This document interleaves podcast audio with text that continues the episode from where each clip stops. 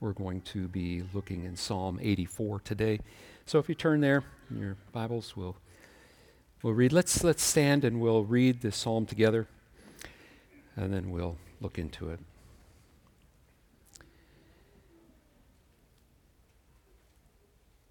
Psalm 84 How lovely is your dwelling place, O Lord Almighty! My soul yearns, even faints for the courts of the Lord. My heart and my flesh cry out for the living God. Even the sparrow has found a home, and the swallow a nest for herself, where she may have her young. A place near your altar, O Lord Almighty, my King and my God. Blessed are those who dwell in your house. They are ever praising you. Blessed are those whose strength is in you, who have set their hearts on pilgrimage. As they pass through the valley of Baca, they make it a place of springs. The autumn rains also cover it with pools. They go from strength to strength till each appears before God in Zion. Hear my prayer, O Lord God Almighty. Listen to me, O God of Jacob. Look upon our shield, O God. Look with favor on your anointed one. Better is one day in your courts than a thousand elsewhere. I would rather be a doorkeeper in the house of my God than dwell in the tents of the wicked. For the Lord God is a sun and shield. The Lord bestows favor and honor. No good thing does he withhold from those whose walk is blameless. O Lord Almighty, blessed is the man who trusts in you. Let's pray. Father, we bow before you. It is our rightful place, and we gladly accept that lowly place before you because we know you are the great and the exalted and the mighty one. We thank you for your word and ask that your Spirit will enlighten and enliven our lives so that we may see you as you are and that our lives may be transformed to bring glory to you a deeper understanding of you, a greater peace to our souls, because we've spent time with you in your house today. And we pray in Christ's name. Amen. You may be seated. I'd like to I'd like to focus on two specific themes that are found here in this psalm. The first is the glory and beauty afforded to God Himself. And the second is the joy that we can have in His presence. If we take a look at verse 1, he says, How lovely is your dwelling place, O Lord Almighty. As the psalmist looks over the tabernacle, what does he see? He sees curtains, he sees the enclosures, he sees the furniture and he is enthralled with the loveliness of it. And yet, the structure is actually quite simple, and it's designed to be portable. So, what was so awe inspiring and beautiful about this dwelling place? In Exodus 25, verse 8, Jehovah says to Moses, Have them make a sanctuary for me, and I will dwell among them. The primary element of the loveliness of this place was the one who resided in it. It was the dwelling place of the living God among his people the Lord of the hosts of heaven was residing there. And the psalmist's passion for that place was due to his passion for the lovely being that was living there and that could be found there. This, this was where the glorious Almighty was worshiped corporately. This was where their relationship with Him was made right through the substitutionary sacrifices that were made. This was where their songs were sung to the praise of His glory. He says, My soul yearns, even faints for the courts of the Lord. The Lord's beauty is so captivating that for him, no desire exceeded his longing to worship the living God. And he wanted to do so with the people of God in his courts. Nothing meant more. Everything else paled in comparison to it. He says, My heart and my flesh cry out for the living God. All that was within him welling up in gratitude toward God to the extent that he just couldn't contain it any longer. The fervency of his spirit for God broke out through his lips as he cries out for the living God. You know, as I, as I think about that, I sometimes read that and I go, I don't know what you mean. I don't I don't feel like that all the time. Sometimes, but I don't always feel like that.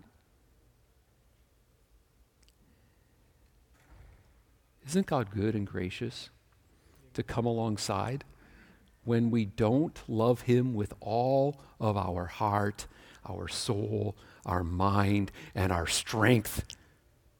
He forgives and He comes alongside. Well, we'll pick this thought up a little bit later as we go along.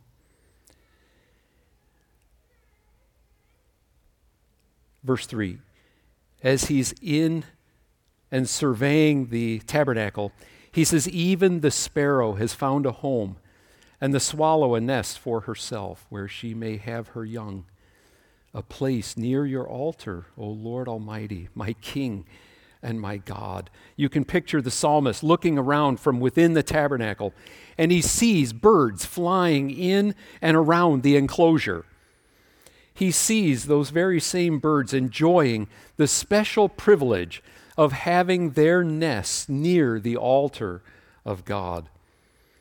And I think it's then he realizes that God extends the same blessings and the same blessing that he has been experiencing and that he's been given, he sees God has extended that to these little birds that, that are flitting around in, in, the, in the tabernacle enclosure.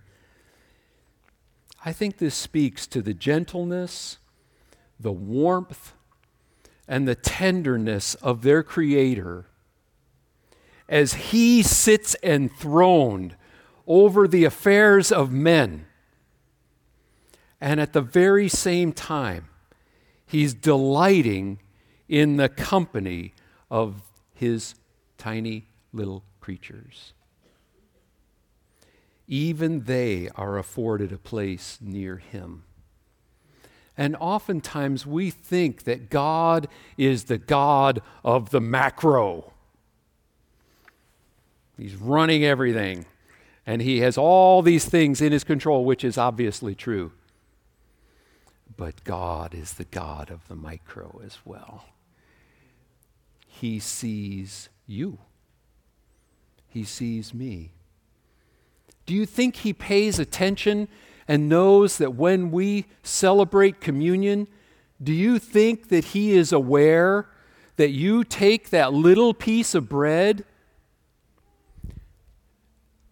and hold it with great joy and seriousness and know that this is his body that's broken for me. And I'm just a little nobody. He notices and he sees and he delights in his people. Does it not remind us of Jesus saying, Let the little children come to me? Let, let the little kids come. Don't, don't hold them away. His disciples were in error, saying, Oh, God, God's just the God of the big stuff. No, no, no, no. He, he's the God of the little, the little people as well. You don't have to be a mover and a shaker in the halls of the power and the elite for God to notice you or for you to bring joy to Him. He enjoys our presence and delights in you and I, even in our lowly estate. That's how wonderful He is. I, I, hope that's encouraging to you. It is to me. Then he says, Blessed are those who dwell in your house. They are ever praising you. He declares that this blessing doesn't stop with the little birds, it extends to those who dwell in his house, those priests and Levites who see to its operation an ongoing work. It would also extend to those who were responsible for the upkeep of the facility. He does not pity them in relation to their service. He sees it as a special privilege to be familiar with the sacred. To be, as one writer puts it, the guest of God in his house, surrounded by all that is holy. And it leads them to a life of endless praise and adoration. Verse 5 Blessed are those whose strength is in you, who've set their hearts on pilgrimage. As they pass through the valley of Baca, they make it a place of springs. The autumn rains also cover it with pools. They go from strength to strength till each appears before God in Zion. Obviously, what he's speaking of here is the pilgrimage that people will go on to come to Jerusalem and come to the tabernacle to worship the psalmist declares the bliss and the happiness of the one who, as he walks the road, and notice it isn't just the road to the tabernacle. I think we can expand this to the road of life.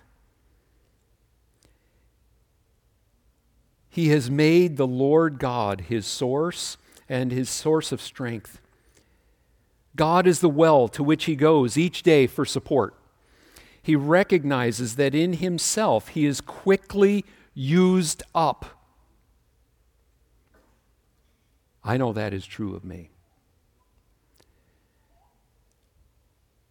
He recognizes that his resources and his reserves are no match for what he encounters each day.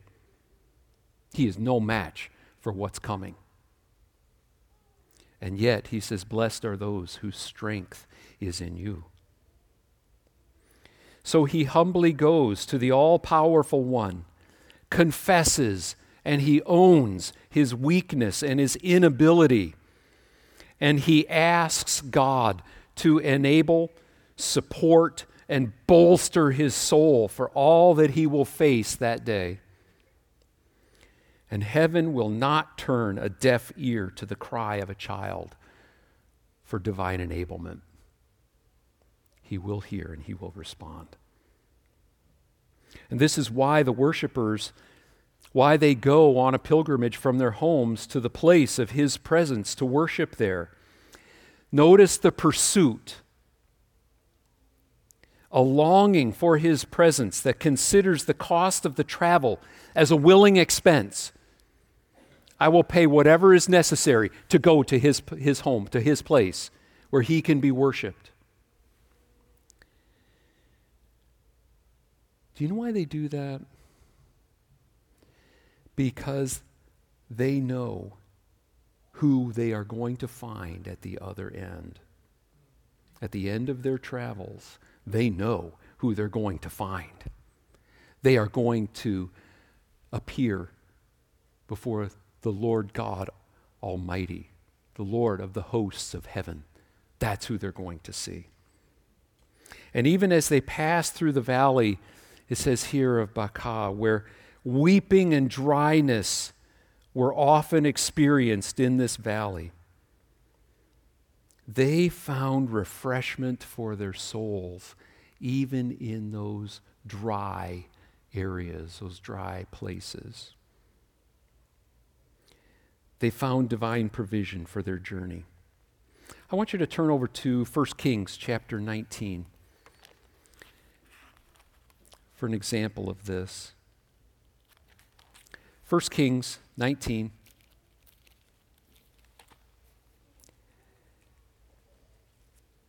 We're very familiar with chapter 18. Elijah has just been on Mount Carmel. A great victory was won for God for God's name, for God's people. The prophets of Baal have been eliminated. Verse 1 Ahab told Jezebel everything Elijah had done. Now, what could be included there is Ahab told Jezebel everything God did through Elijah, right? and how he had killed all the prophets with the sword. So Jezebel sent a messenger to Elijah to say, May the gods deal with me, be it ever so severely, if by this time tomorrow I do not make your life like that of one of them.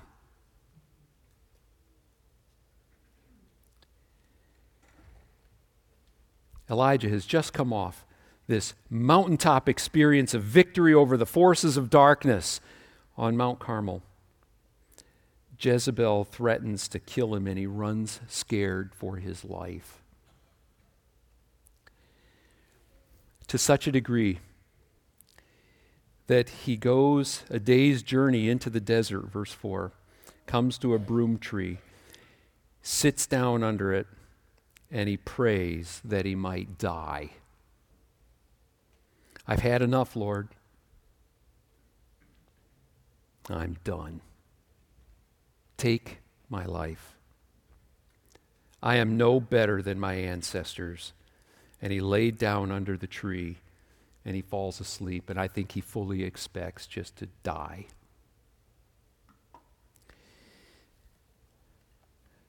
But it doesn't end there. All at once, an angel touched him and said, Get up and eat.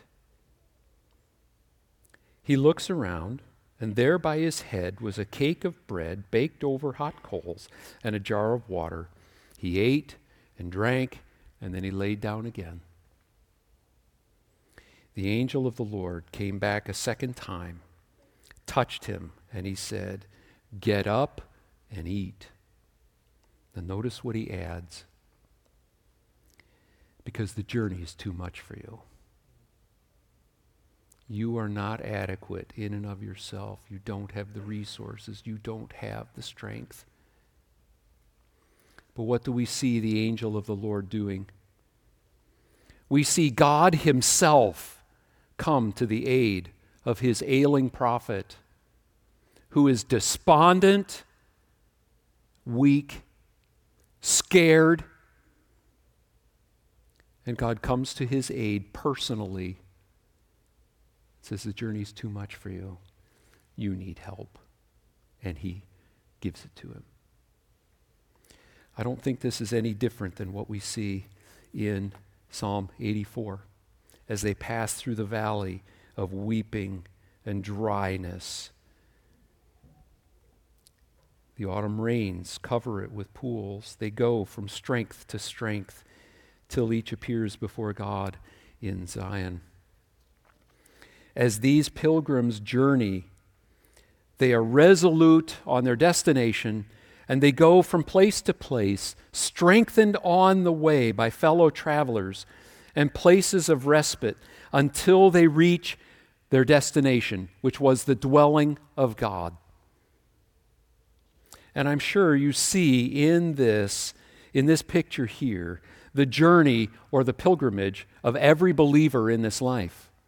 Because that's what this is. This is a picture of our lives as well. Coming to know God, being rightly related to Him, with our sins having been forgiven through the cross and through the gift of the Lord Jesus Christ. We spend our lives in joyful expectation of arriving at our desired end, His very presence. And as we travel along the way, we have traveling companions who minister to us and we to them, and they're here today. These are our traveling companions. We are the ones who come alongside and minister to each other to strengthen one another until we appear before Him in His presence. And we all look forward in hope to the day we meet Him face to face. He says, Hear my prayer, O Lord God Almighty. Listen to me, O God of Jacob. Look upon our shield. O God, look with favor on your anointed one. He now longs to be heard by God. He pleads with the ever living one to listen to the cry of his heart. He prays that God's favor will be shown to the king, to the one that, was established by God himself and is entrusted with the welfare of his own people. He asks God to bless him as he serves God in this appointed role. And this is necessary because the servant of God always stands in need of God's favor, of God's wisdom, of God's courage, and of God's peace. And God's servant recognizes fully that each of those things are not found within himself. He recognizes that he is unable to do the very thing he's been called to do. He must be dependent on the God who called to also enable. And then he says, Better is one day in your courts than a thousand elsewhere. For him, spending time worshiping God, learning his character, knowing his heart, standing in awe of his being, it surpasses any alternative that might be offered to him. But it's bigger than that not only do they not compare on a one to one basis, he says, you pile up thousands of those other days, and they still don't compare with the beauty and the greatness of knowing God and being in His presence. This is how great the Almighty God is.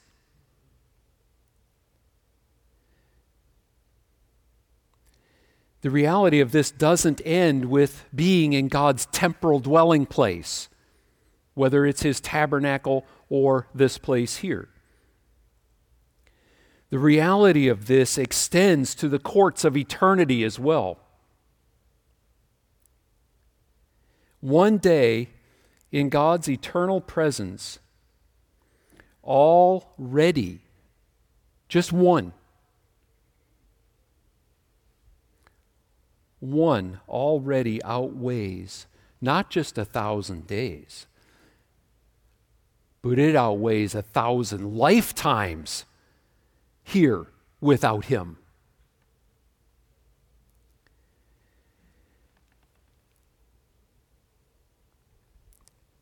Anyone who has passed through the veil and entered God's presence knows the reality of this verse in a moment. They know it in a moment. He says, I would rather be a doorkeeper in the house of my God than dwell in the tents of the wicked. The psalmist here declares that being the lowliest servant in God's presence is better by far than living lavishly among wicked, godless men. We have a saying that, that we communicate to people. I don't know where these sayings come from. That they don't make any sense by themselves. But are you living large? right? It's like, what do you mean? What does that even mean? He says, I would rather be a little nobody and a doorkeeper in the house of God than live large in the tents of the wicked. And someone could ask, now, how can that possibly be true? You, you can see the look on their face.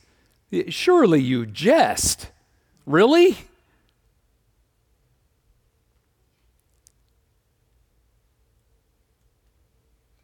Look at all the world has to offer.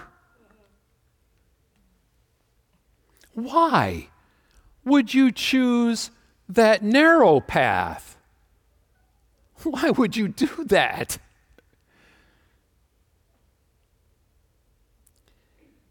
Seem to remember somebody else has said that once. Look at all the world has to offer. It was in the desert to Jesus. Look at what I can give you. Look, I can give you the whole thing. Why would you choose that path? I think the psalmist would answer that question very simply. Why would I rather spend one day in his courts and why would I gladly accept the lowliest place in his presence? His answer is very simple You don't know my God. You don't know him. Because if you did, you wouldn't be asking me that. You wouldn't be saying that. Look at verse 11. Verse 11 answers the question why. It gives the motivation. Why would you rather be a doorkeeper in the house of my God? Why? Because the Lord God is a sun and a shield. The Lord bestows favor and honor. He feels this way because all that this world is and has to offer can never be or do what God is and can do. This world doesn't feel about you the way God feels about you, his child. God has committed himself to care for his people now and forever. He has sworn to be a sun and shield to his people for now and all eternity. Now, I want you to notice there's something here that it doesn't say. It doesn't say that God became a sun and a shield. It doesn't say that, does it? God never became anything. He is and always has been a sun and shield. But one thing we need to remember, brothers and sisters, is the Lord God is not just a sun and shield. And not only is the sun and shield, he is my sun and my shield. He is your sun and your shield. He says he is a sun. no cloud of suffering that we may enter can ever block out the radiance of the Lord God. His light penetrates the deepest darkness of the soul, no matter what surrounds. His radiance has never met a superior, let alone his equal. Jesus declares that he is the light of the world in John 8. I am the light of the world. John 4, or I'm sorry, John chapter 1, John says of him that the light shines, the light of Jesus shines in the darkness, and that that darkness has neither understood that light nor has it overcome that light. The darkness is entirely incapable of putting out the light. That will never happen, ever. He lights our path with His Word as His Spirit guides us in His truth, avoiding the pitfalls of life so that we don't make a shipwreck of our lives in sin. He lights our path and says, This is the way. This, this is the way. Come this way. Don't, don't go that way. It's dark over there. The, the path is here. I'm showing it to you. And then he says, he adds to this that the Lord God is our shield. In Genesis 15, verse 1, we read this After this, the word of the Lord came to Abram in a vision. Do not be afraid, Abram. I am your shield. Remember, where has Abram been? Abram doesn't have a Bible. He heard the voice of God, told him to leave the Ur of the Chaldees, leave your home, and go where I'm going to show you. He didn't even tell him where he was going. And he goes, Okay, Lord, I'll go. He's going into the complete unknown. But why does he do so? Because he knows the one who told him to do it. He knows him. And he appears to him and he says, I am your shield. Moses declares in Deuteronomy 33 29, Blessed are you, O Israel, who is like you? Who is like you, a people saved by the Lord? He is your shield, He is your helper, and your glorious sword. No weapon that man can construct can circumvent or penetrate the shield that is our God. He has taken up a position of protection over his people forever. It never ends. Nothing can reach us but what God allows for our good and the revelation of Himself to us. But there's more. He says, The Lord God bestows favor and honor. He promises that out of His infinite storehouse of resource, He will bestow grace and favor in abundance. We needn't beg, hoping that we might get a scrap from his table.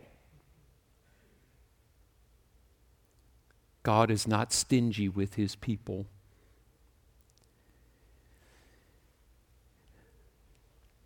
All that is needed for the life and godliness of every believer throughout all of history has already been given to each of us. Is this not what we read in 2, 2 Peter chapter 1?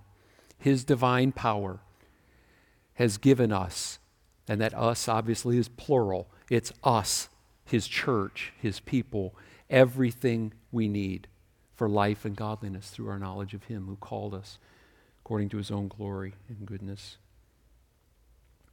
He's given us the greatest of all graces in his Son.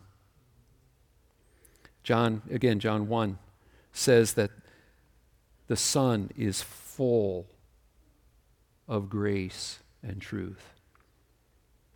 He is just overflowing, overflowing with grace and goodness.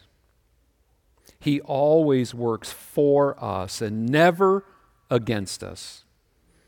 Even his hand of discipline is the expression of his great, never ending love. Hebrews 12 tells us this, doesn't it? What father is there that does not discipline the son he loves? And this is what God does for us as well. And as we revel in the grace he gives, we see the delight of the heart of God toward his people. We are his honored guests, given the great privilege of being called his sons, and he personally, personally sees to our needs with infinite care at every moment of every day. And are not these the very things that we need as we travel through this life of brokenness and fallenness and ignorance? When we don't know what to do, we have one who is an advocate, who works on our behalf, who is a sun and shield to each and every one of us, bestowing grace and favor on us constantly.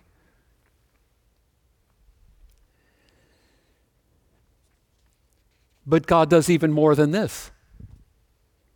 He makes this unconditional promise to us. The end of verse 11. I think we could hear God say, I swear by myself that not that no good thing will I withhold from those whose walk is blameless. If you know him and are rightly related to him by means of his Son, his commitment to you is unequivocal and it is permanent. God promises to superintend your life to such a degree, and mine to such a degree, that you will lack nothing that is necessary or beneficial to your safe passage through your life. He promises. We all suffer hardship throughout our lives, but this promise was made with no caveat. There are no exceptions. Well, I'll be around if, or you better.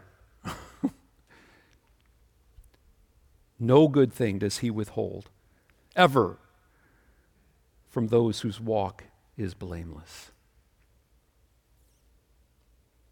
Nothing we experience in this life is because God is ignoring us or overlooking us or the fact that He doesn't have time for us. Just as it was with Joseph, life's hardships came through the superintending hand of God. And for Joseph, along with those hardships, we read no less than four specific times. It says, the Lord was with him. Jehovah God was with him. As he's strapped and hauled off by his brothers who are gleefully counting the money and separating it between them as for what they got for him, and he's pleading with them, screaming to them as he's hauled off to another country away from his family.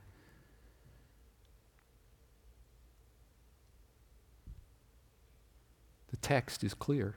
Jehovah was with him. Was with him in Potiphar's house. It says that specifically. He was with him in prison. The Lord was with him. Never once left him and left his side, even through all those hardships. Every day, Jehovah was lighting his path and protecting him from catastrophe. Verse 12, O Lord Almighty, blessed is the man who trusts in you.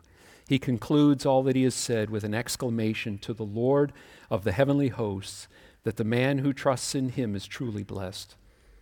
This is the confidence of Job, isn't it?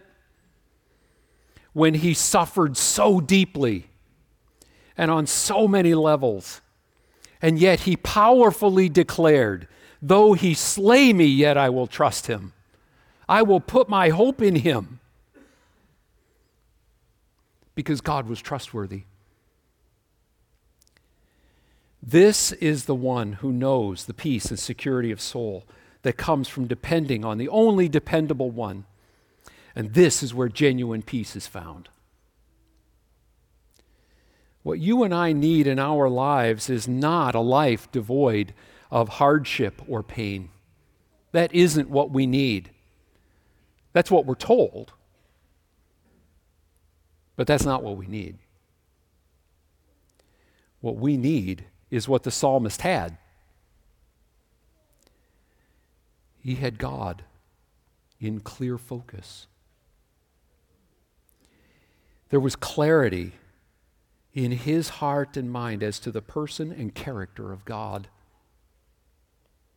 And that was more than sufficient to bring light to his soul and strength to his heart and his mind. He saw his God.